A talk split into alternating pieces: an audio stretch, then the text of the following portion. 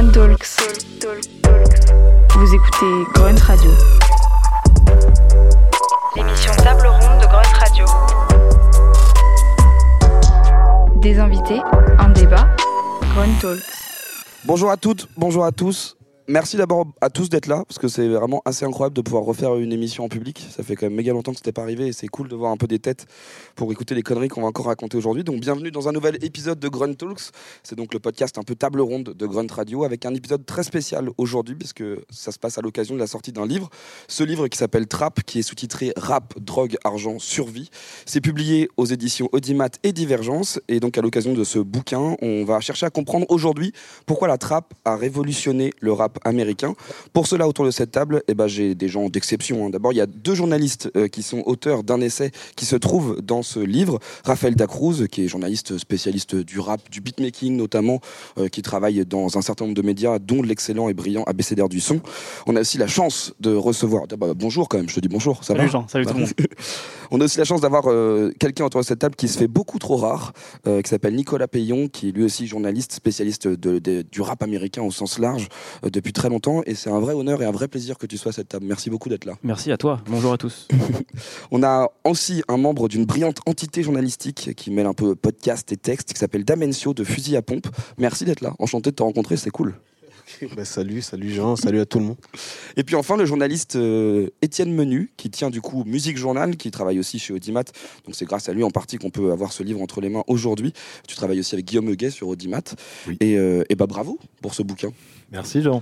Euh, plein de questions du coup, mais on- ah, pour, pour commencer d'abord, la, la- la question que je voulais te poser, euh, puisqu'on va, on va en parler, on va décortiquer un peu les articles qu'il y a dans ce, dans ce livre, c'est qu'est- qu'est-ce que, quelle est l'optique en fait? Parce que vraiment Audimat, il y a ce volonté un peu de s'intéresser à la musique, mais aussi à ce que la musique raconte. C'est-à-dire qu'en gros, on veut comprendre comment est-ce que la vie résonne dans la musique. Là, je prends, je prends vos mots et vice versa.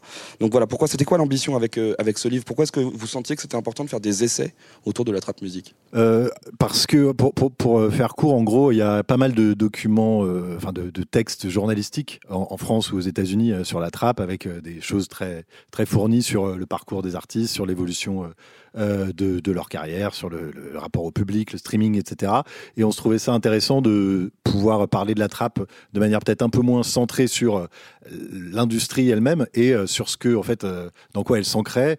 Donc le terme, déjà essayer de définir le, terme trap et euh, de comprendre ce que ce qu'il portait en termes de bah, le- la trap house elle-même, le, trafic de drogue euh, qui euh, qui est un peu la racine de cette de cette musique, mais aussi ce qu'elle ce qu'elle que- ce qu'elle faisait résonner, pour reprendre les, termes effectivement, ce qu'elle faisait résonner de la société américaine et de la, et de la vie de, de- des- Afro-Américains pauvres actuels aux États-Unis, dans une société où, on, disons, on pense que leur sort a été plus ou moins euh, arrangé par les années Obama, mais qu'en fait, pas tout à fait. Quoi. Ouais, donc il y a- il y, a toujours cette dimension dans votre approche un peu journalistique, et c'est vraiment ce qu'on retrouve dans les, dans les textes de ce livre, c'est que l'extra musical peut se mêler à la musique, et c'est comment est-ce que la musique est une porte d'ouverture pour aller chercher finalement des sujets un peu plus larges. Ouais, c'est pas c'est pas non plus euh, voilà on, euh, on veut continuer à parler de musique et euh, le texte un texte comme celui de, de Raphaël dont on va parler après est vraiment quelque chose qui est centré sur la, le beatmaking et, Bien, bien musique, ouais. et la et la, la- le son. Mais disons que ce qu'on veut, pour, pour le dire un peu bêtement, c'est on veut parler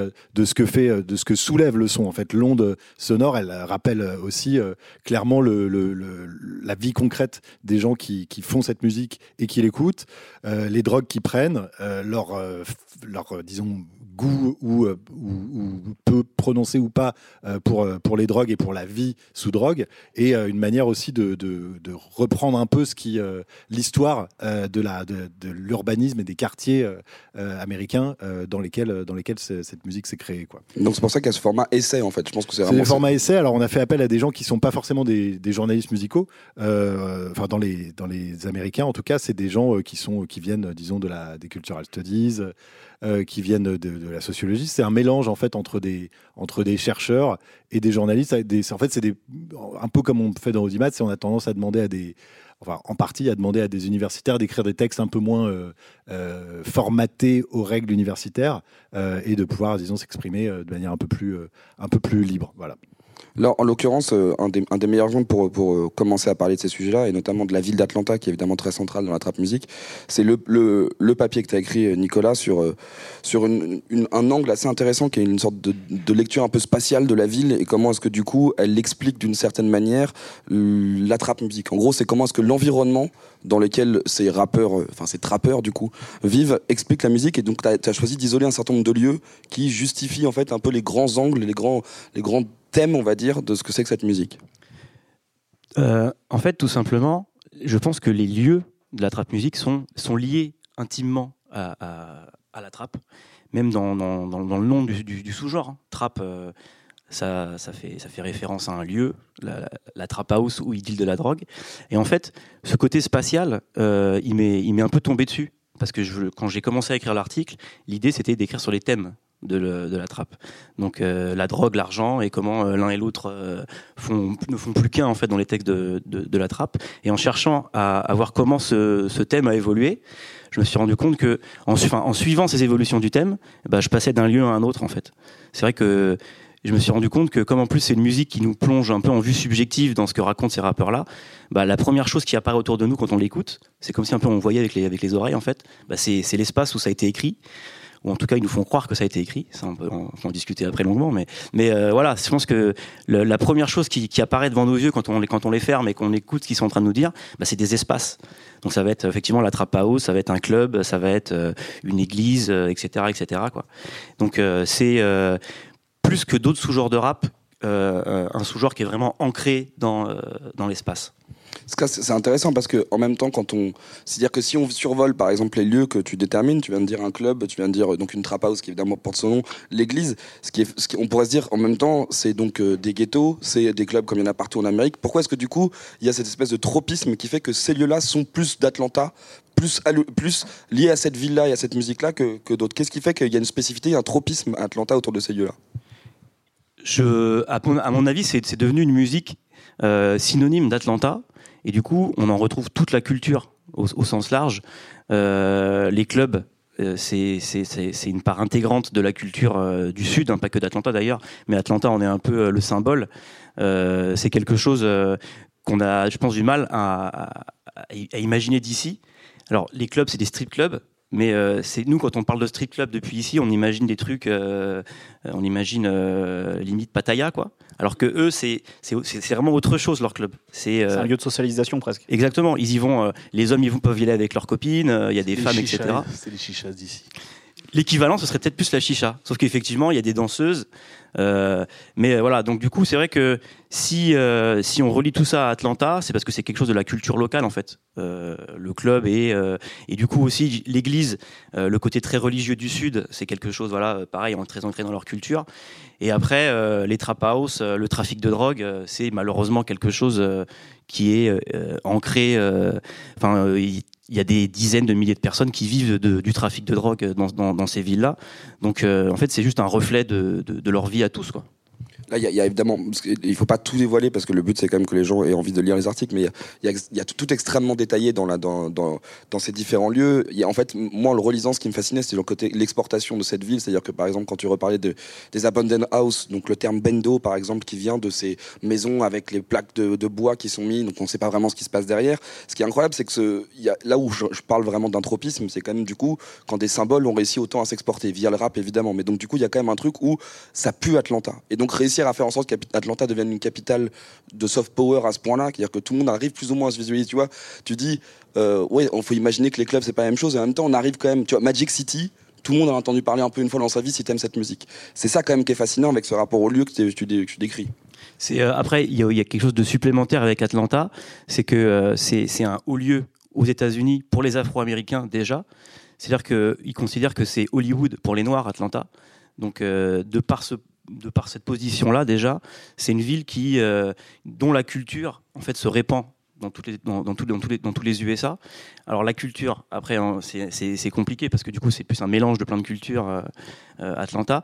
Et c'est vrai que quand quand on la voit depuis chez nous, il y a un côté, je pense, il y, a- le côté exotique en fait. C'est complètement une, une vie qu'on qu'on connaît pas, que ce soit, comme je le disais, même un truc tout bête comme, le, comme, leur sortie en club, euh, qu'on peut que fantasmer parce que nos clubs euh, ici ne, ressemblent pas du tout aux leurs, etc.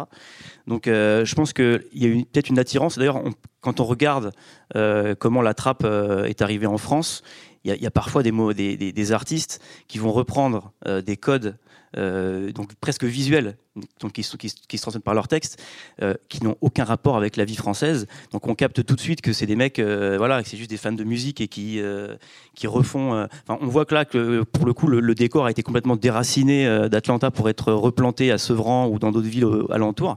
Alors au fur et à mesure, après, ils vont eux aussi y coller leur, leur vie à eux, mais il va y avoir certains artistes ou certains moments, certains artistes, on se dit, ok, là, il fait de la translation, on voit qu'il a traduit en fait de l'américain parce que nos clubs ils sont pas comme ça, parce que le trafic de drogue en France il se passe de manière complètement différente. Et du coup forcément, euh, nous on n'a pas des petites maisons euh, individuelles abandonnées avec des trappeurs à l'intérieur, c'est très différent quoi. Et donc euh, même du coup ce côté spatial, on voit que c'est là qu'on voit qu'il y a une différence entre le, le- le- la trappe américaine et la trappe française quoi. C'est sur ce, ce- petit biais là aussi.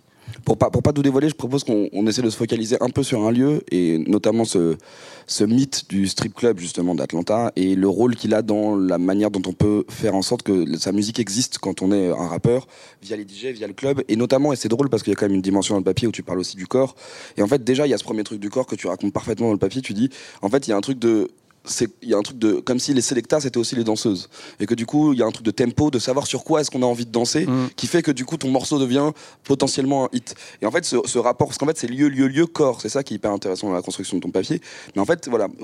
Est-ce qu'on peut déjà re-raconter ce qui se passe réellement concrètement pour les rappeurs dans ce rapport au club? Et pourquoi est-ce que c'est en fait comme l'équivalent d'une radio FM par exemple dans d'autres endroits au monde?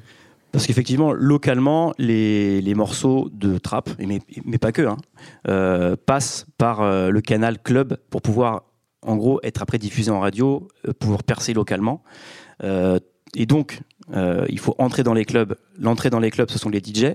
Donc c'est pour ça qu'il y a euh, ce format qui est très lié à la trappe, qui est la mixtape. Donc Mhm. les, les artistes travaillent avec des DJ qui sont parfois euh, autant mis en avant que les artistes. Et nous d'ici, on sait pas bien pourquoi. On se dit mais pourquoi DJ Drama et Gucci Mane, ils sont alors que c'est Gucci Mane qui rappe. Il fait quoi DJ Drama? En fait, DJ Drama, il aide Gucci Mane à rentrer dans Magic City, que sa musique soit diffusée en boucle à l'intérieur, que les gens qui y vont, qui sont des dizaines de milliers euh, par semaine, entendent la musique et envie de la réécouter chez eux, etc., etc. Et c'est vrai que dans ce mécanisme-là, les danseuses, pour le coup, qui ont un rôle très important, qui sont les stars de ces clubs-là, ont un rôle clé puisque c'est souvent elles qui vont décider euh, non cette chanson on veut plus l'entendre puisque c'est moi qui danse dessus donc s'il te plaît euh, euh, moi je préfère que tu me mettes Young Jeezy quoi donc il vaut mieux plaire, effectivement à ces femmes là pour pouvoir être diffusées en club et continuer d'être- d'être diffusées alors après euh, c'est dire que c'est elles qui font les qui font les hits etc c'est pas aussi simple que ça mais elles ont un rôle à jouer je pense et euh, il y a beaucoup de DJ qui en parlent qui disent que voilà quand ils ont un peu ce regard de producteur exécutif sur une mixtape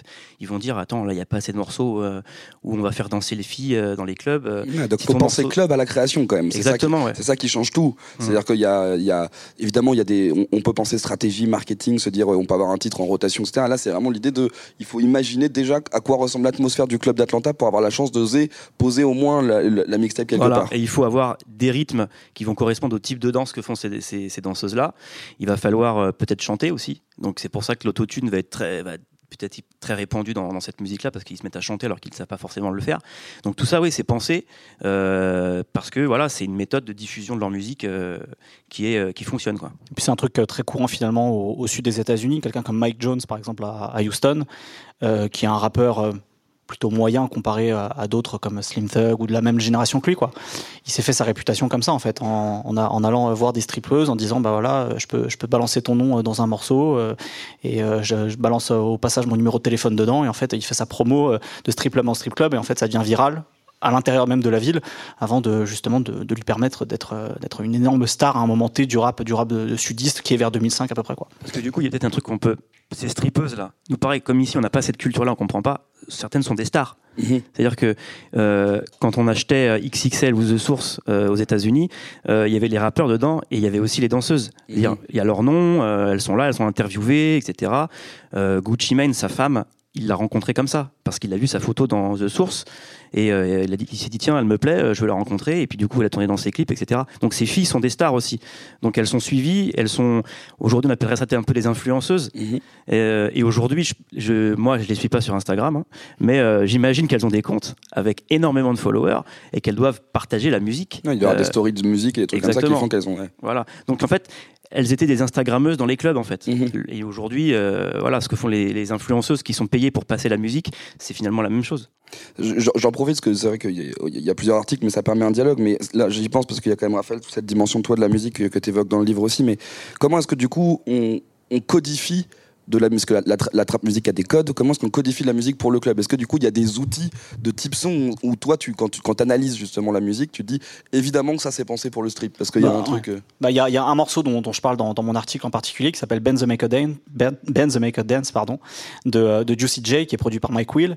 Et en fait, c'est tout bête, mais par exemple, dans ce morceau-là, euh, à, à des moments clés du morceau, il y, a des- il y a des bruits de clappement de, clappement de mains en fait. Et en plus, Juicy J sur le morceau, il dit euh, ces filles, elles applaudissent, mais c'est pas avec leurs mains. Mhm. Et donc, tu comprends qu'elles font, qu'il fait référence au, au twerk. Et en fait, il y a des petits éléments comme ça parfois, euh, musicalement déjà, qui, euh, qui font référence à ça. Je pense à un morceau aussi euh, dont il n'est pas question dans le livre, mais qu'on peut, dont on peut parler, c'est le morceau Work, euh, qui est un morceau sur lequel il y avait euh, French Montana, Lil Wayne, euh, Drake et Rick Ross. Et en fait, il y a un espèce de motif de, euh, de snare répété, comme des clappements de mains, tac, tac, tu vois, comme ça. Et en fait, tu sens que c'est une rythmique qui est faite précisément pour que les filles, en fait, elles twerkent dessus, quoi. Donc, il y a des espèces de, de petits éléments, parfois, euh, très rythmiques, souvent, qui, euh, bah, qui clairement sont adressés à ça. Et quand tu vois le clip, d'ailleurs, euh, ils sont entourés de, femmes toutes plus fabuleuses les unes que les autres, euh, dans une espèce de villa, tu vois, à la, à la Hugh Hefner, tu vois, bon, bah, t'as- les codes, quoi, tu comprends, quoi. Ouais, donc c'est ça. Donc là, on est vraiment sur ce côté de la problématique initiale qui est que la musique s'adapte à l'environnement et que donc du coup, dès le processus de création, on doit anticiper les moyens et la manière dont on peut faire espérer que la musique existe d'une certaine manière. Il y a aussi dans, les, sous-titres de, ce livre, il y a cette question du monde de la drogue qui est très importante et il y a aussi un élément, par exemple, peut reprendre sur ce que tu disais sur la question de la mixtape, où il y a aussi cette démarche de, de dealer autant que producteur de musique et notamment sur les mixtapes où il y avait un truc tu racontes que Gucci Mane, par exemple, avait une logique au début où il fait de la mixtape gratos, bien avant Internet, mais en gros, c'était je file, comme je file une dose à quelqu'un en me disant si jamais il prend son premier caillou de crack, de toute façon, il va revenir. Donc il y a à peu près cette espèce de logique aussi dans le lifestyle, dans le côté où on a grandi comme ça, où toutes les démarches, même, on va dire, de marketing, sont déjà liées par le côté de on, on est, on est que le produit de notre environnement. Citer Ouais, après, il joue, il joue beaucoup sur ça. Euh, lui et d'autres avant. hein. Il y en a qui expliquaient quand la, la mixtape était quelque chose de- d'uniquement new-yorkais. Il y en a qui racontent qu'ils faisaient exprès de- d'avoir une pochette jaune, une pochette rouge, une pochette bleue pour faire croire que c'était pas la même mixtape. De la même manière que euh, que euh, Evan Barksdale, il change les pilules de ses de ses drogues pour croire que c'est une nouvelle drogue. Mais en fait, je sais, c'est difficile à dire si c'est vraiment parce qu'ils sont tellement là-dedans qu'ils le, re- le recréent quand ils font de la musique, ou si c'est parce que c'est une imagerie qui est cool pour eux, en fait, qui leur donne un peu la street crédibilité dont ils ont besoin, euh, dont ils pensent avoir besoin.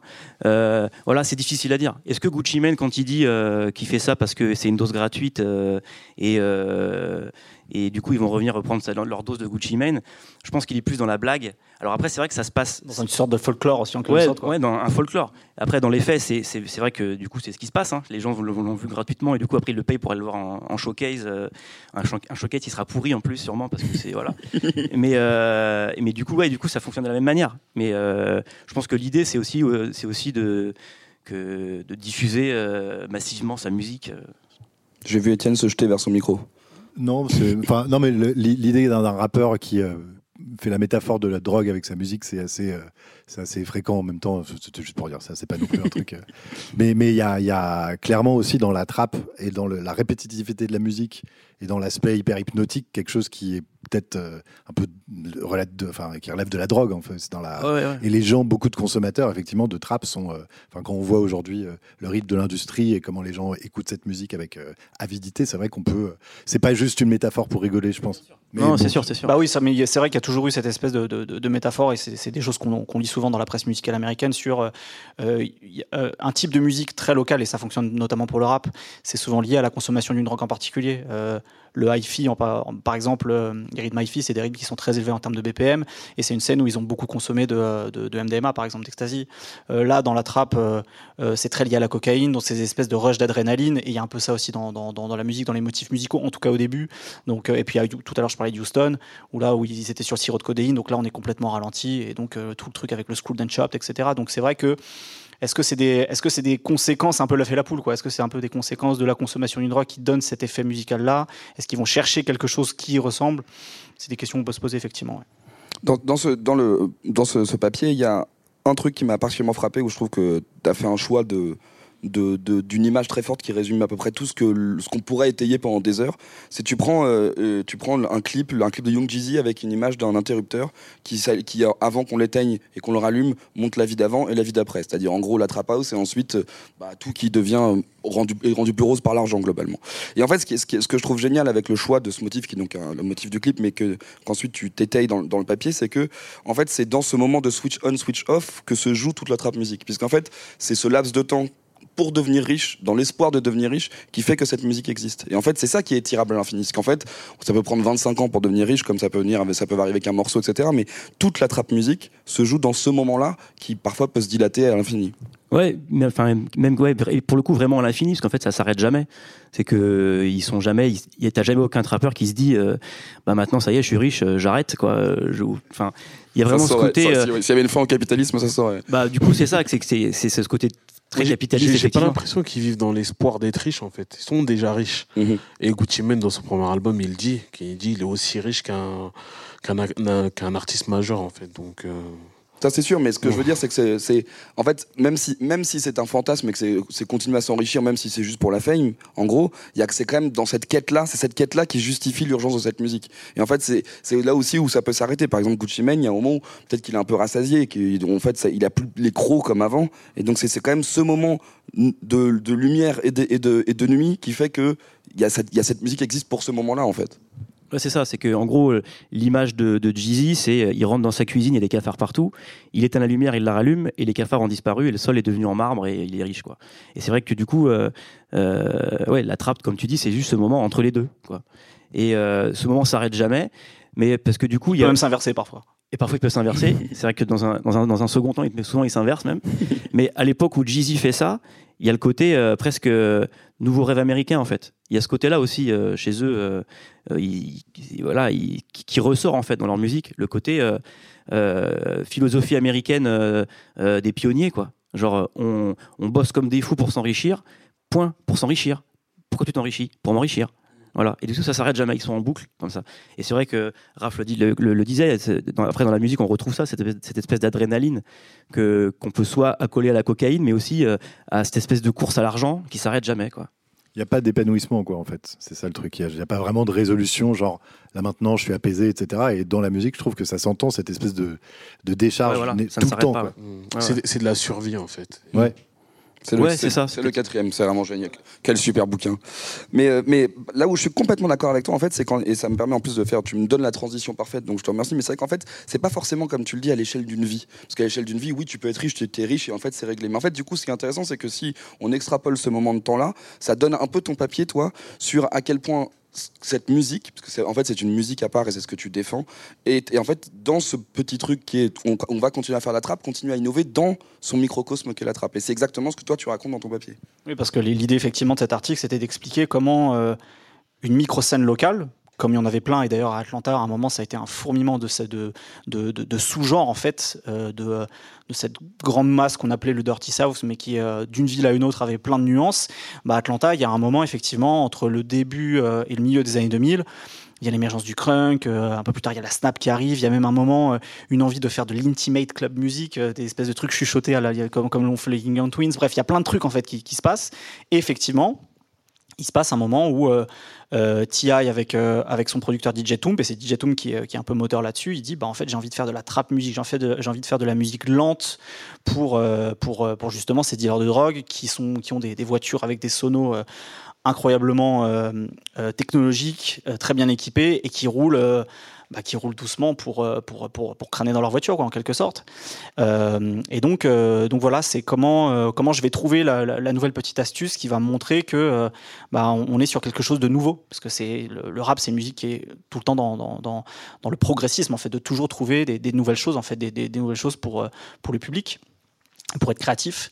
Et donc, effectivement, bah, à partir de, euh, d'un moment où il arrive à trouver euh, des éléments clés, que ce soit musicaux ou, rythmiques, bah, il arrive à créer un nouveau genre. Euh, très vite, euh, c'est répété ou en tout cas euh, copié avec des nuances par d'autres. Et en fait, à chaque fois, sur, en gros, donc, l'album Trap Music de, T.I. sort en 2003. Euh, bah, en fait, de 2003 jusqu'à nos jours, il y a toujours eu en fait un moment où il y a eu soit des accidents, soit en tout cas des, nouvelles petites choses qui ont, qui ont eu des, effets papillons, qui ont fait que cette rap musique, elle s'est constamment rénovée en fait, et puis en fait, elle a complètement infiltré le reste de, de la musique rap et même de la musique pop pour devenir en fait au final le nouveau maître étalon du rap et même d'une certaine manière de la musique pop quoi. Comme à une époque, le rap précisément euh, bah, est devenu une norme. Quoi. On écoute Baby One More Time de, euh, de, de, de Britney Spears, c'est c'est presque un beat rap en fait d'une certaine manière. Donc, et là, on est à la fin des années 90, le rap est en train de se diffuser dans la pop. Aujourd'hui, on écoute un morceau d'Ariana Grande, bah, on entend des éléments trap dedans aussi, d'une certaine manière. Ouais, donc c'est ça. Donc toi, on, on en est au stade vraiment, et c'est important de le dire, c'est que c'est devenu un tel, un, tel vase clos, un tel écosystème, je déteste ce terme, je sais pas pourquoi je l'emploie, mais en gros, en gros musical où on, a commencé en disant au début, quand on racontait les origines, c'était un sous-genre, et, maintenant c'est un genre. C'est-à-dire qu'en fait, ça, se suffit à soi-même, et les codes sont tellement internes qu'il n'y a plus besoin de dire c'est, est-ce qu'on a vraiment, évidemment c'est du rap, mais ça n'en est pas vraiment non plus en fait. Bah, ça, ça en est toujours, c'est juste que bah, c'est un peu la dernière révolution euh, du rap qui a euh, complètement euh, renversé la table, quoi, d'une certaine manière. Euh, et qui, euh, qui est devenu, euh, qui devenu l'influence majeure dans le rap. Aujourd'hui, quand on écoute des choses qui se font en, France, même partout dans le monde sur les, sur les scènes rap, on entend, on entend des éléments de rap un peu partout. Quoi. Et t- si bien que quand on entend un beat plus classique, plus, millésime- plus millé- millé- millésimé, pardon, du type boom bap, on se dit ouais c'est du rap à l'ancienne en fait, tu vois. Parce que ouais, en fait, le- la trappe c'est devenu, euh, le, le- c'est devenu la nouvelle modernité dans le rap, quoi. Voilà, et clairement. Mais en fait, ce qui est intéressant, c'est que le, rap, on sait pourquoi le rap se renouvelle, c'est qu'il a cette espèce de, de capacité à aller piocher à droite à gauche à chaque fois des nouvelles sonorités. Ce qui est intéressant, c'est que ton papier, toi, euh, à l'image d'ailleurs de cette ville qui est un carrefour, euh, qui est un, un vrai hub en plus géographique au sein des États-Unis, qui du coup en a fait aussi une des, des plaques tournantes de la drogue, mais aussi elle est au centre de plein d'influences musicales. Et en fait, ce que tu racontes beaucoup, c'est que comme le rap s'est inspiré de tout, la trappe s'est inspirée de tout. Ouais, aussi. bien sûr. Et tous ces micro-genres qu'il y a autour d'elle, en fait. Bah, c'est ça, parce que la trappe, effectivement, comme je disais d'ailleurs au début, c'est un sous-genre du, du rap sudiste qui naît à Atlanta donc, mais c'est pas c'est pas un genre sui generis en fait, c'est pas un truc qui apparaît comme ça du jour au lendemain. C'est le fruit de plein d'influences euh, du rap sudiste depuis euh, depuis les années 90 en fait, de la Miami bass, euh, avec des, des basses très lourdes justement. Bah, DJ Toomp vient de là justement, il a, il a, ralenti les rythmes les rythmiques de la Miami bass. On retrouve une certaine mise en musique avec des, sons très clairs et agressifs qui viennent de, de l'équipe de production de No Limit, qui s'appelait Beat by the Pound, notamment sur les, sur les cuivres ou ce genre de choses. On retrouve surtout l'influence de la 36 Mafia de, Memphis, avec leur musique de films d'horreur, euh, des, des trucs qui on a l'impression que souvent dans, dans la trappe, on entend, on entend des choses qui viennent des, des, des BO de, de, de Carpenter ou ce genre de choses, quoi. En tout cas au début. Euh, on retrouve des, des roulements de, de, de, hi-hat, donc les charlets, qui viennent plutôt de, euh, euh, la bounce de la Nouvelle-Orléans de Manifresh. Donc en fait, tout ça, la, trappe, et puis il y, a- le crunk quelques années avant avec Lil Jon aussi, et ça c'est très important pour la trappe. Donc en fait, tout ça, c'est un agglomérat, tu vois, dans, si on doit faire un, une étude au carbone 14 de, la, trappe, en fait, bah, on retrouve tout- toutes ces différentes ADN en fait, qui forment ce qu'est la trappe. C'est juste qu'à un moment donné, euh, il y a des étoiles qui s'alignent, il y a, la formule magique en fait de tous ces, tous ces ingrédients qui sont réunis au bon moment euh, dans, le, dans, le, dans le saladier. En fait, ils arrivent à créer effectivement quelque chose de, qui est pas nécessairement neuf, précisément parce que ces éléments on les connaissait avant, mais qui pris tous ensemble donne une nouvelle recette qui fonctionne très bien quoi. En fait, ça magnifie presque tout ce qui existait déjà et en fait, le fait de le concentrer comme on concentre par exemple de la drogue donne que en fait, c'est la drogue la plus pure du coup parce que tout a été travaillé. Mais en fait, même on peut parce que là on parle que de la production, mais c'est le cas aussi dans les flows. Tout le monde, tout le monde a, a toujours parle évidemment par exemple des triplets de flows de Migos, etc. Mais ce que vous, ce que vous rappelez à, à juste titre, c'est que ça existe depuis longtemps. C'est juste que c'est masterisé. Ouais, en fait, ça. ils l'ont fait tellement mieux que du coup, ça, ça- c'est ça qui fait la différence. Et d'ailleurs, ce qui est intéressant, c'est qu'aujourd'hui on parle de ce flow comme du flow trap. parce que justement Migos à partir de- du moment où ils sortent Versace en 2013 ça devient une espèce de nouvelle norme aussi tu vois. Mais les flow trap en fait à la base c'est pas ça. Quand t'écoutes Young Jeezy quand t'écoutes T.I. quand t'écoutes Gucci Mane c'est du c'est du parler en fait. Ils, ils rappent comme ils parlent presque les mecs tu vois. Alors parfois il y a des doubles temps tu vois. Ça peut arriver qu'ils fassent des doubles temps parce que c'est très c'est très propre à l'école sudiste. Comme c'est des beats lents on peut faire des doubles temps plus facilement.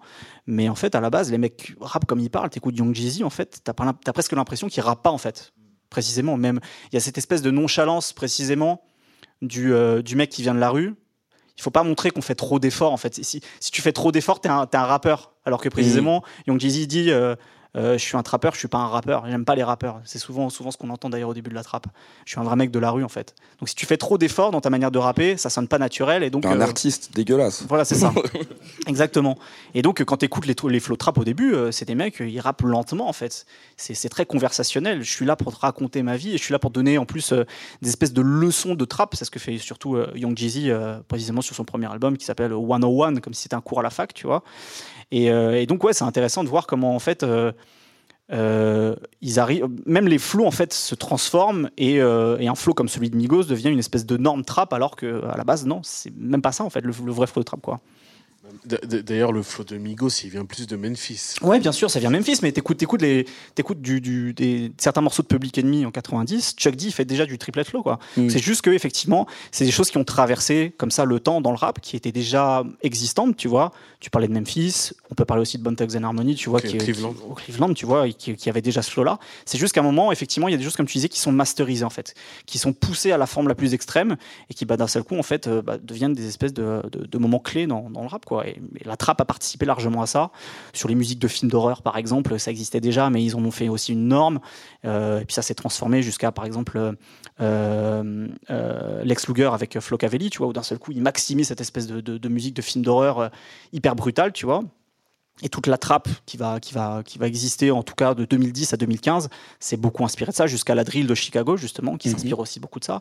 Donc, euh, donc ouais, à chaque fois, les, les mecs maximisent un truc. En fait, ils trouvent euh, la petite astuce, la petite nouveauté, tu vois, le, le petit twist, et, euh, et boum, tu vois, ils, ils maximisent le truc, quoi. J'improvise du coup parce que ça me fait me poser plein de questions et que je vous êtes un peu les seules personnes qui auront les réponses, donc je, je me dis c'est le moment ou jamais pour les poser. Mais je me pose la question aussi du coup parce que dans ce rapport au reality rap, l'idée de revendiquer de, on n'est pas forcément, on n'est pas en train de créer quelque chose, mais en train de raconter qui nous sommes. Euh, C'est vrai qu'en en, en, en, en- en relisant, en écoutant du coup de la trappe avant le truc, il y avait aussi le truc que je trouve qu'il y a beaucoup d'éléments qui sont aussi des sons de la réalité, des bruits de machines à billets, des bruits de briquets, des bruits de guns, comme si du coup il y avait aussi, tout d'un coup on va faire un peu du documentaire et on va vous foutre du podcast au milieu de nos, nos tracks quoi. Et, il y a, et pour ça, il y, a un- il y a un bon exemple, c'est qu'il y a 2-3 ans, il y a Mike Will. Donc Mike Will aujourd'hui c'est un super producteur, mais au départ il vient de la trappe pure et dure. Ses premières prods, euh, c'est la même chose que Lex Luger, euh, la Southside. C'est vraiment pur et dur. Et en fait, il a produit entièrement un album pour un rappeur qui s'appelle Trouble, qui pareil euh, est un trappeur euh, classique, très classique. Et euh, l'album s'appelle Edgewood. C'est sorti il y a- il y a 2-3 ans, je crois. Et du coup, il a voulu faire euh, un peu ce truc. bah, viens, on fait de la trappe de vieux con. On va faire un truc euh, un peu classique trap. Et du coup, ce qui est drôle, c'est que ce côté-là, du coup, il est exagéré au maximum. Il a- on entend, on entend l'herbe quand il marche. on entend les gens qui parlent à côté. Vraiment, on entend les téléphones qui sonnent. Donc c'est vraiment ce côté, euh, voilà, tous les petits détails effectivement sonores qui vont t'aider à te plonger dans ce dans ce monde-là. euh, ils sont là, quoi. Et y a- du coup, c'est vrai que comme tu, tu parlais de, des snares qui, font- qui font penser à la, à la planche à billets, mais là, euh, il joue, il joue avec ça à fond sur, ce disque-là, qui montre que ouais, que ce truc-là, en fait, ils en avaient conscience. Que euh, avec le son, euh, voilà, ils recréent un peu euh, tout. euh, c'est, presque de la SMR, quoi. Ils font des petits sons que tu captes comme ça. Fait, ah ouais, il y a un mec à côté qui est en train de couper de la drogue. Ah là, il y a un mec qui est en train de pisser. euh, tu vois là. Ouais, t'es dans la trap house, T'es quoi, dedans, c'est vraiment ça. Ouais. Le studio est là où on cuisine. quoi. Ouais. Oui, justement, c'est pour ça que euh, ils mettent plus en avant les bruits, euh, tout ça, parce que la trap house c'est un lieu interdit pour, Mhm. pour le grand public. Oui. On Donc, n'est ils pas censé de- voir en fait. Voilà, c'est ça, d'essayer de le faire imaginer à travers le son. C'est c'est une expérience immersive, en fait, d'une certaine manière. Voilà, ça. Mais autre, autre question aussi sur un- une autre dimension musicale, et, et là peut-être que moi je me trompe, mais du coup je vous pose la question, j'ai l'impression que la trappe est aussi très associée pour moi dans mon rapport à l'écoute à l'explosion des adlibs quand même. Et je sais pas si c'est si c'est vrai ou non d'ailleurs, mais c'est quand même j'ai toujours eu l'impression que cette musique. euh, Je pense, je pense que c'est déjà venu un petit peu avec le, euh, avec le crunk avant. Ok. Avec Lil Jon. Avec Lil Jon et puis aussi peut- peut-être d'une certaine manière avec en fait la tradition du rap sudiste du, du call and response tu vois Mhm. tu fais un appel bon, qui vient de, du, du gospel enfin c'est très vieux dans, le, dans la musique afro-américaine mais c'est vrai quand, quand on pense à un morceau comme Make 'em Say 1, tu vois, Make 'em Say 1, 1, tu vois, il y a ce truc aussi de. Donc, d'une certaine manière, c'est des, adlibs participatifs, tu vois. Tu vas chercher l'adlib chez, dans, dans, dans le public, tu vois, quand tu fais ce truc-là. Mais c'est vrai que d'un seul coup, avec des mecs comme, euh, bah, comme Young Jeezy, justement, t'as ce truc de, euh, de haha, yeah, tu vois, voilà. Et chez Gucci Mane, tu l'entends beaucoup aussi. Donc, c'est vrai qu'il y a beaucoup ce truc-là de. de euh, parce que précisément, c'est des mecs qui rappent aussi lentement. D'un seul coup, euh, ils font des ponctuations verbales en fait de chacun Mhm. de chaque chose de ce qu'ils disent en train de dire c'est important ce que je suis en train de te dire c'est drôle ce que je suis en train de te dire donc c'est vrai qu'il y a un peu ce truc là d'insistance mais parce que ils peuvent se le permettre parce que c'est très espacé aussi comme manière de rapper quoi il y a il y a Bun B du- qui, fait ça différemment Bun donc le rappeur de UGK qui à la fin de chacune de ses rimes la répète. Et euh, j'ai l'impression que c'est un truc presque très sudiste effectivement d'aller chercher du euh, du back vocal comme ça pour pour insister pour appuyer. Et après, il y a eu, je pense qu'il y a eu un tournant au début des années 2010, euh, quand la trappe était déjà devenue quelque chose d'énorme et qui a commencé à, y avoir cette espèce de guerre entre forcément euh, les grosses villes, les vieilles grosses villes du rap et Atlanta qui commençait à, faire du bruit avec ça. Le côté, à ces trappeurs, comme d'habitude, ce sont des débiles. Et il y en a certains qui ont joué de ça. Et je pense notamment à un, ra- à un trappeur en particulier qui s'appelle OJ Dajusman, qui a euh, joué ce rôle à 200% et qui pour le coup a poussé ce truc des adlibs au maximum avec des morceaux qui ne sont quasiment que ça Mhm.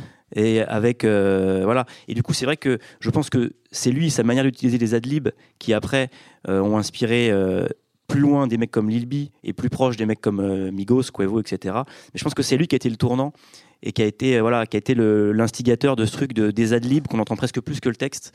Euh, et du, pour le coup, ouais, je, je pense que tu as, raison de dire que voilà cette façon d'utiliser les adlibs, elle est vraiment liée à cette, à cette trappe en fait. Puis c'est des adlibs savants quand même, parce que ce qui est drôle aussi, c'est voir que, parce que sur le côté justement, on, on- on vend de la drogue, on n'est pas des artistes. Un des gros points d'innovation, c'est qu'à la fin, c'est justement, c'est c'est pas, ça peut être- on répète la même rime, mais parfois on met une deuxième rime pour montrer qu'on met juste en adlib le fait qu'en fait j'en avais une en plus sous le coude, j'aurais pu te la caler là. Et donc Oui. c'est en fait un des endroits Ouais, ouais. où en fait il y a aussi, c'est en fait là où ils sont les plus créatifs. Ouais, ça devient un art après. Et, puis c'est c'est presque aussi parfois un commentaire sur, les, sur le vers principal en fait. C'est-à-dire qu'en fait le mec c'est comme s'il avait une sorte de conscience de ce qu'il est en train de rapper et qu'il très frais réagissait en direct. Comment des fois, c'est très vrai, c'est très vrai, pardon, Ouais. chez Jeezy où il fait That's right, tu vois, il, il va dire un espèce de vérité générale ou une leçon de vie, tu vois, il va te répéter That's right, tu vois, pour te, t'as compris là ce que je viens de te dire, voilà, tu vois. Mais il y a aussi un côté un peu euh, euh, ange, ange et démon, quoi. Dans certains, chez Migos, par exemple, ou Young Thug, il y a, il y a la, les, les adlibs sont parfois presque des sortes de petits, de petits démons qui, qui commandent ce qu'ils viennent de dire, quoi. Mmh, c'est ça, c'est la, la double personnalité qui s'exprime à la fin des à la fin des rimes. C'est pour revenir sur la, la forme évolutive de la trappe et donc cette idée que maintenant c'est une musique une musique monde en plus parce qu'elle s'est tellement exportée que le monde entier trappe d'une certaine manière, mais en essayant de ressembler toujours à Atlanta. Par contre, est-ce que est-ce que là en, en continuant de décortiquer les évolutions de la musique, t'as le sentiment que cette musique là où est-ce qu'elle est encore en train de continuer à innover Où est-ce qu'elle est encore en train de continuer à nous surprendre, dire bah, ils ont encore des trouvailles alors que ça fait maintenant tellement d'années qu'ils font ça quoi. Bah, clairement, après, la, la- trappe en elle-même, euh, avec tous les codes qui étaient très spécifiques au début, je le disais, la musique de film d'horreur, les roulements de hâte, euh, euh, ces espèces de 808 très, très rectilignes aussi. Dans, dans le rap, avant, on pouvait avoir des basses qui étaient musicales, c'est-à-dire qui étaient un instrument qui te donnait un- une, un- une information mélodique à part, tu vois, qui pouvait accompagner ou qui pouvait parfois avoir des, variations. Là, d'un seul coup, c'était tu vois, la même note tout le temps, quoi. Euh, ça, c'est des choses qui, ont été un peu codifiées, notamment par Shaoley Red, qui a été, je pense, euh, le mec qui a donné un peu le code source de la trappe, donc avec, avec Young Jeezy. Il y a eu plein d'évolutions, et c'est vrai que au fur et à mesure, toutes ces évolutions, elles ont tellement nourri le reste de la musique, elles se sont nourries aussi. Je pense à quelqu'un comme, euh, comme Future, qui s'est nourri de, plein de choses aussi euh, en extérieur, justement pour nourrir sa, musique trap. Que euh, on pourrait dire aujourd'hui, bah, est-ce que la trap c'est encore une musique qui existe vraiment, qui est innovante? Je pense ça. Et c'est euh, le, dernier, euh, la dernière partie de mon article sur Wheezy, donc le producteur qui, a, qui s'est fait connaître avec, avec Young Thug et qui bosse beaucoup aujourd'hui avec, avec Gunna. Tu sens qu'il y a des éléments trap encore dans sa musique, mais ça ressemble plus à la trap au final, tu vois, cette musique angoissante, cette musique d'adrénaline. On est presque de la- sur la musique ascenseur, tu vois. C'est presque du smooth jazz en fait, tu vois. D'un Mhm. seul coup, euh, d'un seul coup là, on est presque sur du Bob James, tu vois, euh, d'une certaine manière. Et donc, euh, ouais, c'est à se demander si effectivement aujourd'hui il y a encore des places d'innovation dans la trappe. Aujourd'hui, dans dans, dans, des micro-scènes, et ça je, pense, ça, que Damencio pourra en parler de, manière beaucoup plus experte, que moi, mais il y a des micro-scènes aux États-Unis où il se passe peut-être des choses plus innovantes, justement, dans, dans, dans, l'audace et dans la créativité, euh, dans le Michigan, par exemple, etc.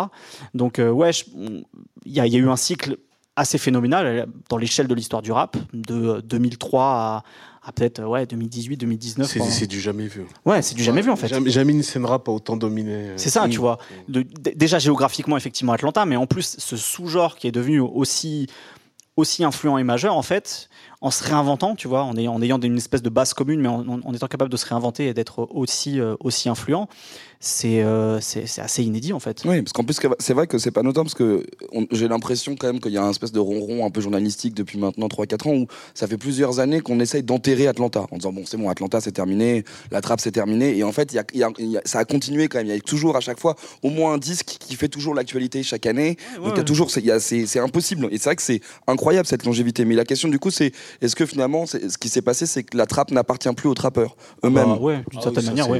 C'est de la pop musique maintenant, la trappe. Clairement. Mais sauf que du coup, ça veut dire, ouais, mais sauf que, est-ce que ça vaut la peine pour les trappeurs de continuer à en faire? Après, après, après, je, je- je vais juste, euh, tu vois, par exemple, sur une scène comme Memphis, avec des gens comme Young Dolph, euh, là, l'album numéro 1 aux États-Unis, c'est Money Baggio, qui fait, qui fait une musique peut-être plus académique, tu vois, où on est moins sur les, euh, sur les dernières innovations de la trappe. Et au final, où il raconte plus ou moins le même vécu, tu vois, c'est-à-dire bah, le, charbon, tu vois, la bicrave, euh, et puis euh, le- les dilemmes moraux, tu vois, qui existent à faire ça, et, euh, et les problèmes au quotidien de paranoïa, de, tu vois, de confiance. Enfin bref, des espèces de, de, de, de, topics, de sujets, tu vois, qui sont, qui, qui sont diffusés dans la trappe depuis très longtemps. Bah, ça existe toujours en fait, parce que mine de rien, derrière toutes ces espèces de, de de, de, de codes esthétiques qui se sont diffusés, qui sont réappropriés, il y a aussi une réalité de mecs qui veulent sortir de la merde en parlant de leur quotidien. Donc je pense qu'en fait, ça existera d'une certaine manière toujours et ça rencontrera en partie un certain succès. Après, c'est vrai que sur Atlanta, par exemple, les derniers euh, héritiers de la trappe, que sont des, qui sont des gens peut-être comme Lil Baby, etc., on est sur une musique très mainstream. Bah, c'est un peu de la soupe en fait aujourd'hui quand même. Mm. Tu vois, c'est euh, il y a, il y a- y plus d'aspérité. Tu vois, c'est euh, c'est des trucs très chantonnés. euh, Il y a plus de, il y a, il y a plus cette espèce de euh, de, euh, de singularité, je trouve, tu vois, d'une certaine manière, qui, euh, qui, a, qui a fait de l'identité de la trappe. Et je sais pas si tu vois, Oui, oui, en fait, la, la trap musique, elle s'est délocalisée. Elle était à Atlanta et maintenant, euh, on l'en entend plus à Memphis, par exemple. En fait, c'est, c'est, c'est- oh, la, transition, c'est là, j'ai même plus, mais je, je devrais même pas être là tellement on le fait tout seul, donc c'est parfait. Mais c'est vrai que c'est ça. On a en fait, on a l'impression à la, à la fin de ton papier que la, la- pendant un certain temps, la trappe s'est re- auto-renouvelée avec des nouvelles trouvailles musicales. Et toi, euh, moi, je, lisais du coup des, des papiers que t'écris récemment, etc., où tu t'exprimais une, certaine forme de lassitude, euh, d'en- d'ennui un peu. Et en fait, ce qui est drôle, c'est que ta manière de parler de musique, c'est de l'hyper-territorialiser. C'est-à-dire que toi, tu, tu dis, écoutez ça, écoutez ça, ça vient de là, mais surtout vraiment, ça vient de là, en fait. Et on sent qu'il y a vraiment ce côté limite prof de géo où tu dis, je veux bien le point sur le papier Vénéda en disant, comprenez bien d'où ça vient. Et donc, ouais, il y a ce côté territoire. Peut-être que le territoire Atlanta s'est essoufflé et que du coup, cette musique a besoin de revoyager d'une certaine manière, comme le disait Raphaël, où elle avait aussi importé beaucoup de choses et maintenant elle se réexporte et c'est dans l'exportation peut-être qu'elle y arrivera plus. Euh, moi, je, moi, je pense que c'est ça. Et même ça, ça se ressent à Détroit, par exemple. À Détroit, ils ont pris beaucoup d'éléments de la trap musique pour le mettre dans le contexte local pour euh, donner une nouvelle musique. Mais ça, c'est ça, ça arrive souvent dans le rap. C'est Bah, La drill, ça a été un exemple, par Oui, exemple. La voilà, drill, euh, Chicago, ils ont fait la même chose. Et même en anglais, c'est parti jusqu'en Angleterre. Mais donc, c'est dans, dans ce côté tropisme, qu'est-ce qui pourrait, toi, toi en, en tant qu'observateur, quelles sont des villes qui ont ce truc un peu historique qui permettent de se dire là il y a un truc qui se passe en ce moment où il y a un, il y a un même parce qu'on parlait de, de- on parlait du côté vraiment tout un territoire tu vois. Il y a, il y a les différents éléments il y a le club il y a les gens il y a le, y a les trap house etc où est-ce que ça peut s'exporter pour trouver un espèce d'endroit de un peu de ferment où ça peut fonctionner pareil? Détroit. Forcément Détroit, parce que tellement c'était trop long ma, question était trop longue je vais, je vais te le dire je vais te le dire temps Oui, non, Détroit, forcément, c'est exactement le même schéma qu'Atlanta en 2003, mais le succès en moins. Mais euh, ça viendra plus tard, je pense. Mais, il y a un plafond, pour le moment, il serait qu'il y a un plafond Mais de euh, au-dessus de, la même manière que la trappe, euh, les premiers albums datent de 2000. euh, le, ça touche le grand public en 2012-13 quoi, avec Migos, le, enfin le, avec Culture quoi. Avant, avant c'est quand même un truc de gens qui écoutent de la musique, même pas que du rap, mais pour que ça touche le très grand public, il a fallu attendre euh, 10 bonnes années. Donc peut-être que Détroit, euh, ça va se polir un peu. Ça Oui, voilà. un, phé- un phénomène circonscrivable des, des succès comme ceux de, de, de Young Jeezy par exemple. C'était un truc qui s'adressait surtout en fait à gens, qui- aux gens qui écoutaient du rap. C'est vrai que d'un seul coup, euh, début 2010, t'as Migos, t'as Future. D'un seul coup, euh, c'est des gens qui ont, qui, qui, ont- qui ont d'autres clés en fait, tu vois, et qui, qui, qui hybrident leur musique avec d'autres choses pour, euh, pour permettre la diffusion de la trappe quoi. Et justement, il faut insister sur le fait que les meilleurs disques de trap, ils sont gratuits. Ils étaient gratuits à l'époque. Et euh, donc, euh, par exemple, Gucci Mane pouvait sortir 5 mixtapes dans un mois qui étaient les meilleurs disques euh, qui n'étaient même pas dans le Billboard. Ouais, effectivement, si tu prends la, la discographie de. j'ai- envie, envie de faire une espèce de, de- de truc un peu biblique, mais il y a une sainte trinité, euh, T.I., Jeezy et Gucci Mane, d'une certaine manière, de, sur, sur les origines de la trappe, en tout cas d'un point de vue rap. Tu prends Gucci Mane, euh, sur euh, la, les- une période de 2005 à 2010, c'est pas les albums qui sortent, euh, qu'il arrive à sortir en maison de disques qui sont les, les plus importants. quoi. C'est peut-être de Burprint 3D, euh, les trucs où il fait, où il fait la, la, la- la guerre froide, la Borussia, ou- enfin bref, c'est en fait c'est des mixtapes et à chaque fois il a des morceaux qui sont exceptionnels sur ces trucs-là, qui sont peut-être plus influents et plus marquants que ce qu'il a réussi à sortir sur des disques euh, en deal avec une maison de disques quoi. Et qu'est-ce qui reste de la trappe à Détroit justement? Parce que c'est est-ce que est-ce que c'est quelque chose qui est complètement décorrélé ou il y a ce côté vraiment une greffe de cer- d'un certain nombre de choses qui sont en train de reprendre dans cette ville là-bas? Euh, je pense que c'est les thèmes. Ouais, les thèmes, ils sont identiques. Mais Donc on avec- revient au lifestyle en fait, comme Voilà, à l'origine de la trappe. Exactement. Mais sauf euh, pour la trap music, justement, c'est le côté est de Détroit. Mhm. Le côté ouest, ça n'a rien à voir avec euh, la trap music d'Atlanta. Le côté est de Détroit, ils ont pris toute la trap music avec les thèmes, avec la drogue, etc. Et le côté ouest de Détroit, ils seront restés dans, dans leur thème, en fait, depuis toujours. Ce qui, est intéressant dans ce que tu as dit tout de suite sur Détroit, c'est le succès en moins. Euh, ce, qui- est intéressant, c'est qu'on on pourrait se dire quand même dans la logique dans laquelle on est aujourd'hui, où l'accessibilité à la musique est sept fois plus importante, donc du coup, un bon rappeur qui viendrait d'une ville pourrait normalement être plus exposé. Là, j'ai l'impression que, on va parler du streaming évidemment, le streaming est en, partie, et j'ai l'impression que c'est un peu ce que tu défends aussi, de tuer la trappe aussi, parce qu'il y a trop de sorties, trop de choses, donc du coup, tout devient euh, des copycats pénibles, et paradoxalement, ça ne permet pas à d'autres villes et d'autres territoires de rap d'émerger. Oui, je pense que c'est ça, c'est le streaming, parce que le streaming, il est trop présent, et aussi, les rappeurs sont trop concentrés sur le streaming. C'est ça qui fait que la qualité de la musique est en baisse. C'est surtout ça, en fait. C'est les, euh, c'est les rappeurs sont moins, quoi. ils sont moins impliqués dans l'inno- dans l'innovation, et ils sont plus regardants dans les, dans les chiffres. Mais c'est sûr que sur une échelle de 1 mixtape gratuite, quand tu, quand tu penses streaming et que tu dis faut que ça stream, c'est sûr que la Et- création est pas voilà, justement. Mais on peut pas leur en vouloir, c'est comme ça, en fait. Puis, et puis je pense qu'une d'une certaine manière, le, le- le streaming et euh, le, le Internet et en fait la, la, la- la démocratisation de l'accès à la musique, ça a, tué, ça a tué la régionalisation en fait du rap Mhm. aussi. Là, tu parlais de l'uniformisation et c'est vrai que le- le- la trappe à la base, c'est ce qu'on disait un petit peu tous en filigrane, c'est que c'était une scène locale, donc avec une, vraiment une spécificité qui était aussi- aussi bien liée au mode de vie, euh, à certains codes musicaux, euh, qui à un moment donné, voilà, a cristallisé quelque chose depuis, euh, depuis 2010, on est, et, quelqu'un comme Aïssa Proki, ça en était un bon exemple, on est sur de la post-régionalisation en fait. Du coup, tu as un rappeur de New York qui fait euh, des, des musiques inspirées du Sud. Et quand tu écoutes d'ailleurs plein de rappeurs de New York depuis, 2000, depuis les années, milieu des années 2000 jusqu'à nos jours, il n'y en a aucun vraiment qui fait un espèce de, de- rap new-yorkais avec des. Tu vois, bon, c'est- diffus et ça existe. hein. Quelqu'un comme Pop Smoke, par exemple, il y avait- y avait- des choses quand même qui rappelaient, qui rappelaient New York, mais. euh, mais, mais aujourd'hui, il peut y avoir un rappeur qui sort de, je sais pas, de San Francisco, qui peut sonner comme un mec qui vient, de, qui vient du, du Texas, tu vois. Enfin, tout ça, en fait, ça, ça, s'est beaucoup lissé, toutes ces espèces d'aspérités et différences régionales, qui fait qu'effectivement, euh, cette uniformisation et ce, et ce truc d'originalité et de, d'exceller dans son originalité, euh, géographique et esthétique, en fait, bah, ça existe moins, ça c'est certain, quoi. Et un bon, un bon exemple pour juste euh, boucler avec ce que disait Damencio, c'est que le seul rappeur de Détroit qui connaît un succès commercial, c'est 42 Doug, il a profité de l'effervescence dont il parlait, la scène qui, qui l'a un peu porté, et puis il a fait des disques qui ont marché parce qu'il les a uniformisés. Ça ressemble à, euh, à 1001 disques qui sortent aujourd'hui et qu'on peut écouter en streaming euh, dans des playlists de 5000 morceaux où tous, euh, tous se ressemblent. Donc euh, effectivement, je pense que c'est un bon exemple pour prouver que voilà, ces scènes locales, elles n'ont pas le temps de percer, de, de, de, de, se construire parce que tout de suite elles sont écrasées par cette espèce d'uniformisation du streaming qui, qui les empêche de, germer. Et en fait, c'est peut-être que, peut-être que du coup aussi le, le côté ronronnant un peu de la trappe actuelle, c'est parce que justement les rappeurs n'ont plus besoin de passer par Magic City par exemple. Et que du coup, comme il y a directement le streaming et qu'ils pensent streaming, il y a, ils, ils font plus l'effort de ce fameux truc qu'on dé- qu'on développait au début, disant mais il faut, que la- il faut que les danseuses, il faut que les DJ kiffent. Et en fait, du coup, ils se mettent moins en danger peut-être de ce point de vue-là. D'un coup, il faut plaire à 10 millions de personnes, Ça plus, plus en aux fait. 5000 de ton quartier. Quoi. Donc euh, ouais, il y a moins de spécificité. Et donc vous, en tant qu'observateur du, du rap, de- du rap américain, mais en général, vra- vraiment, vous avez ce ressenti de, vous, vous avez l'impression qu'il y, a- il y a de moins en moins de, c'est-à-dire que par exemple Détroit, vous, ça, ça sonne Détroit pour vous ou pas? Ouais. Ah ouais. Oui, Par oui, contre, là, ouais, pour le coup, ouais, c'est un truc où. Ouais, ouais, la si, à chaque fois. Mais du Non, coup, est-ce que ça va cartonner? Est-ce que ça peut se mainstreamiser? C'est ça. En fait, il- maintenant, il y a deux marchés, en fait. Quoi. Bah, là, par exemple, on voit quelqu'un comme Lil Yachty, qui est Ouais. un rappeur qui vient, de, qui vient précisément de Géorgie.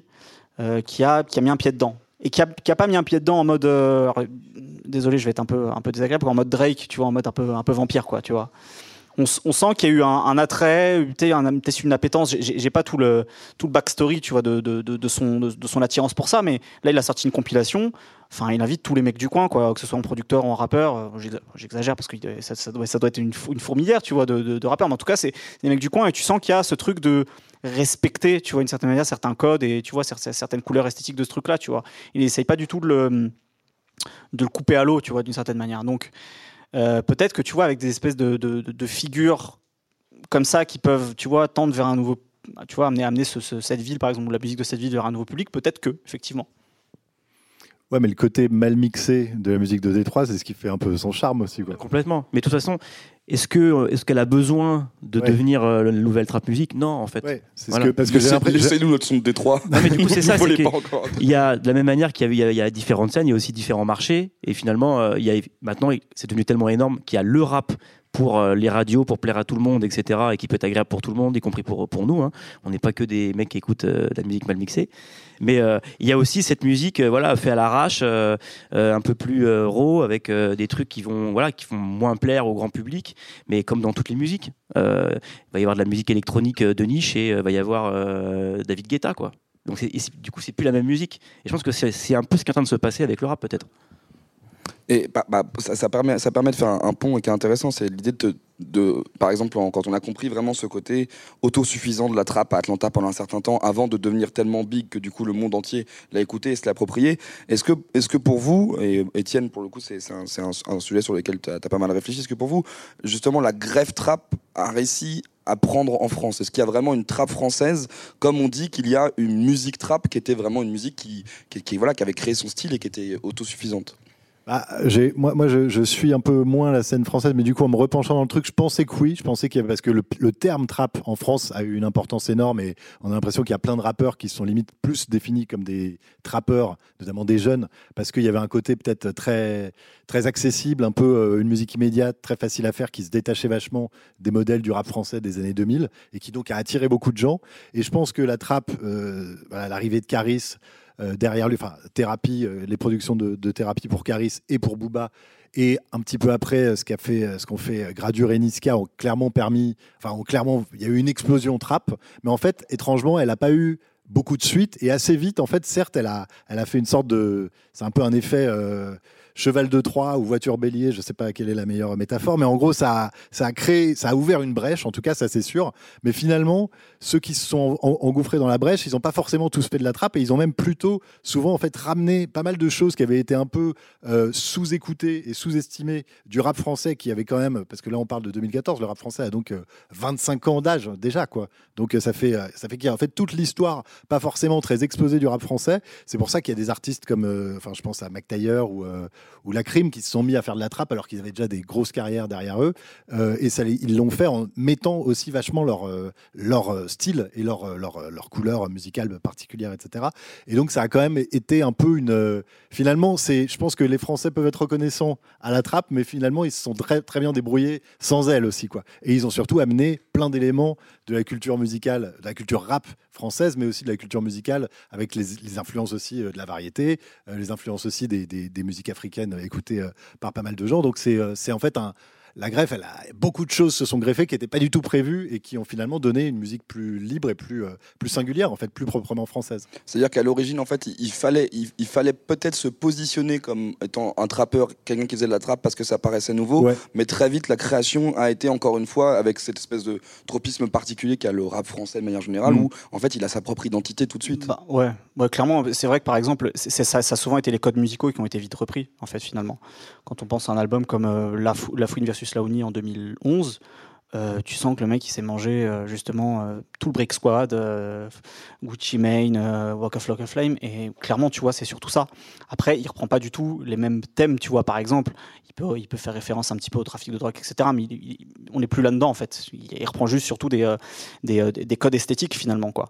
Il y a, y a effectivement peut-être quelques groupes, je pense à quelqu'un comme, comme 13 blocs, qui a retranscrit avec une réalité française, tu vois, tu sens, tu sais, ils vont parler plutôt de bonbonnes, tu vois, ils vont parler plutôt de, de trafic de, de, shit ou d'herbe, tu vois, par exemple, ils vont, je pense surtout à leur album euh, euh, Triple S, euh, qui était pro- beaucoup produit par Icas Boy. Quelqu'un qui a beaucoup, je pense, écouté et étudié la trappe, justement, qui a d'un seul coup a peut-être mis le doigt sur quelque chose de très spécifique, tu vois, où ça ressemblait pas à une copie d'une copie, tu vois, de, de, la trappe. D'un seul coup, ils ont peut-être mis le doigt sur quelque chose de très spécifique. Une ville comme Sevran, on sait que depuis euh, très longtemps, justement, euh, ça a défrayé la chronique, justement, sur le, fait que c'est une, c'est une, une ville qui est, euh, qui est importante pour le trafic de drogue en, en Ile-de-France, par exemple. Donc voilà, c'est des mecs qui viennent de, de, ce sérail-là, tu vois, et qui arrivent peut-être d'un seul coup à faire quelque chose d'original, justement, je trouve.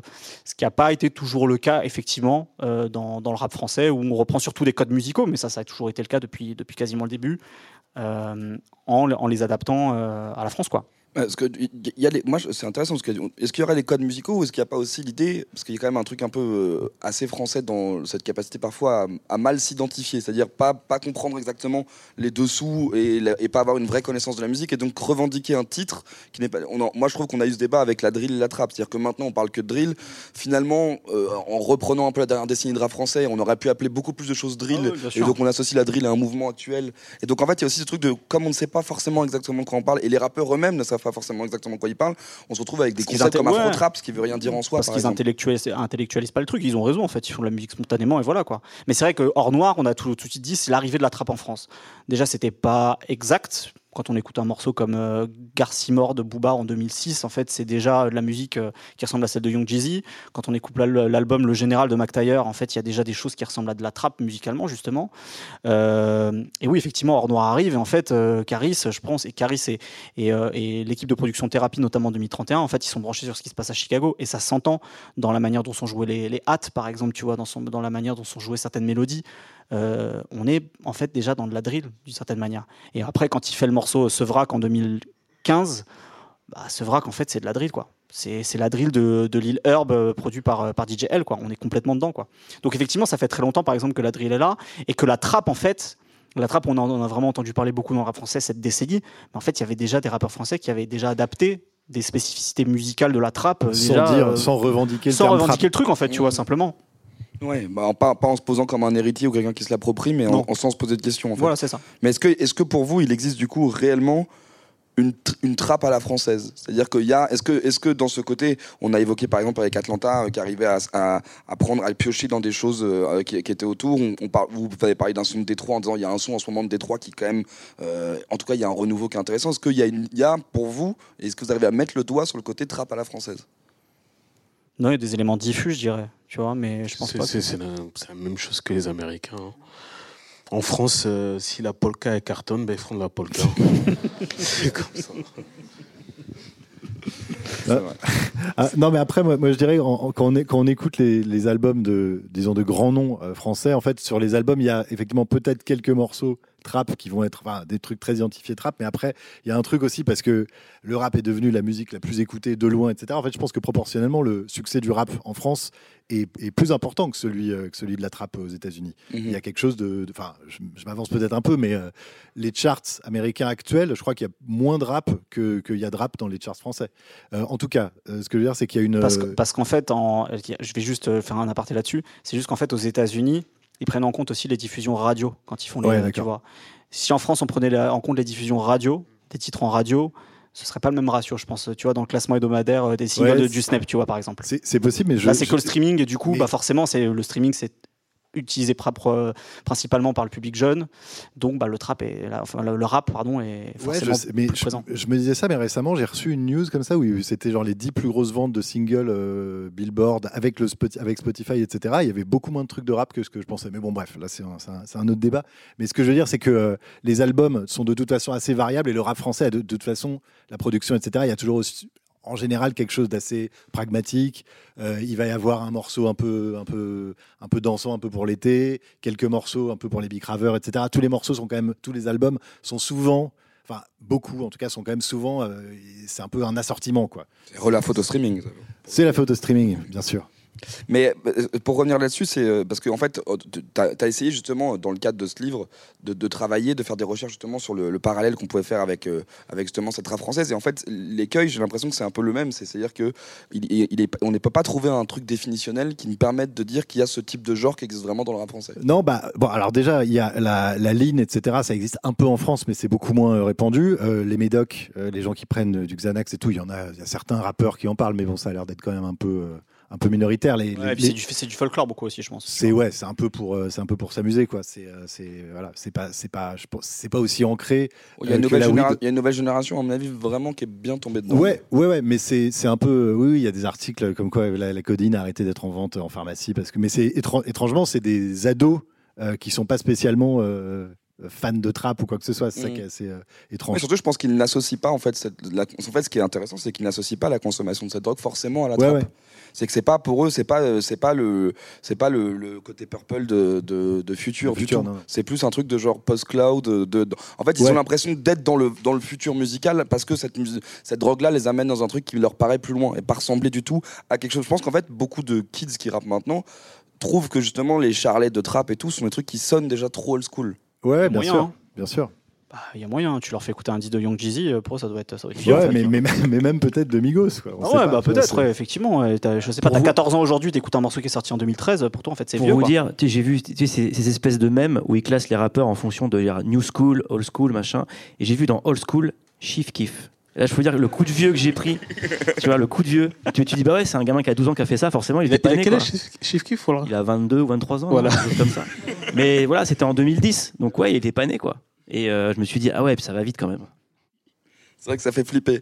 Euh, Qu'est-ce qu'on pourrait ajouter euh, avant, avant de terminer? Parce qu'il y a, il y a encore un million, de, un million de questions et de sujets, mais sur le, sur le côté, euh, justement, cette- cette- est-ce que, j'aimerais bien quand même terminer un peu ce débat, parce que c'est une question que j'ai envie, est-ce que vous avez le sentiment, du coup, vous, en tant qu'observateur, qu'il y, y a une fin de quelque chose quand même Que vraiment, j'ai l'impression qu'on essaie de tourner autour, est-ce que vous avez l'impression qu'il y a une fin d'Atlanta, vous, pour de vrai ou pas? Fin d'Atlanta, je sais pas, parce qu'il reste quand même des, des gens qui sont créatifs, euh, tu vois, Atlanta. Mais qui font pas de la trappe. mais qui coup. font pas de la trappe. Non, euh, pour le coup, si, si on doit parler effectivement de la trappe, spécifiquement, la trappe, en fait, ça y est, en, tant que genre très codifié, elle s'est tellement diluée, c'est tellement, tu vois, qu'il y a encore des poches. Je parlais de Memphis tout à l'heure, où il y a effectivement des gens qui font une musique qui se rapproche effectivement de, de, la trappe, mais avec des spécificités aussi, tu vois.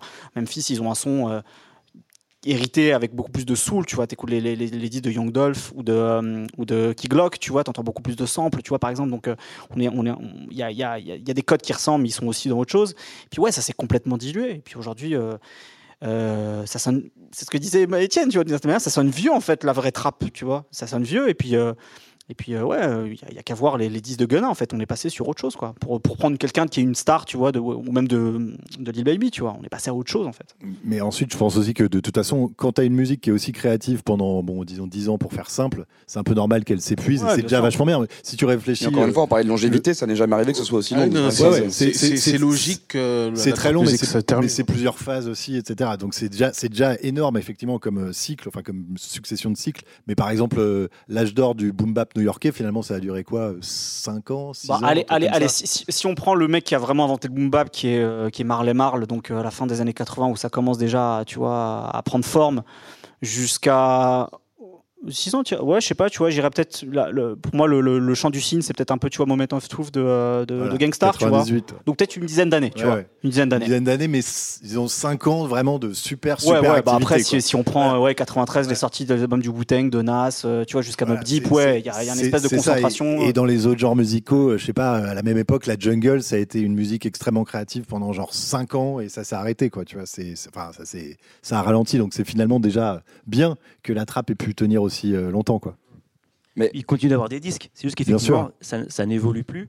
Et finalement, ça fait surtout chier les journalistes parce qu'ils n'ont plus rien à dire. tu vois Parce que On a déjà tout dit sur la Mais trappe. après, en temps, les artistes, s'ils veulent faire les mêmes disques, ils ont le droit. Et il y a des auditeurs qui vont écouter ça toute leur vie. De la même manière qu'aujourd'hui, des gens euh, écoutent du boom bap encore. Et il, se fait des, il sort des nouveaux disques de boom bap qui sont très bons, Bien sûr. mais avec, voilà, avec des, des, des- des vieilles sauces. Quoi. Oui, bien Donc sûr. que, mais mais comme, comme, on, comme on étudie, le, comme tout ce livre étudie aussi beaucoup le, le mouvement, et, en plus, ça n'est pas du tout un bouquin d'agiographie ou quoi que ce soit, c'est vraiment au contraire, on comprend qu'il y a des choses qui restent très réelles. Moi, ce qui est intéressant, c'est que par exemple, j'ai l'impression qu'il y a des. Des, il y a des, des gens qui cherchent à trouver des nouveaux noms pour redonner un souffle plus ou moins à cette musique, même si c'est pas la même musique. J'ai entendu parler la dernière fois de drip music, Ouais, c'est ça. Bah, par exemple, c'est ce que font. euh, Enfin, il y, a- il y a des gens qui ont essayé de coller ça, effectivement, la musique que font euh, Gunna et produit par Wheezy, justement.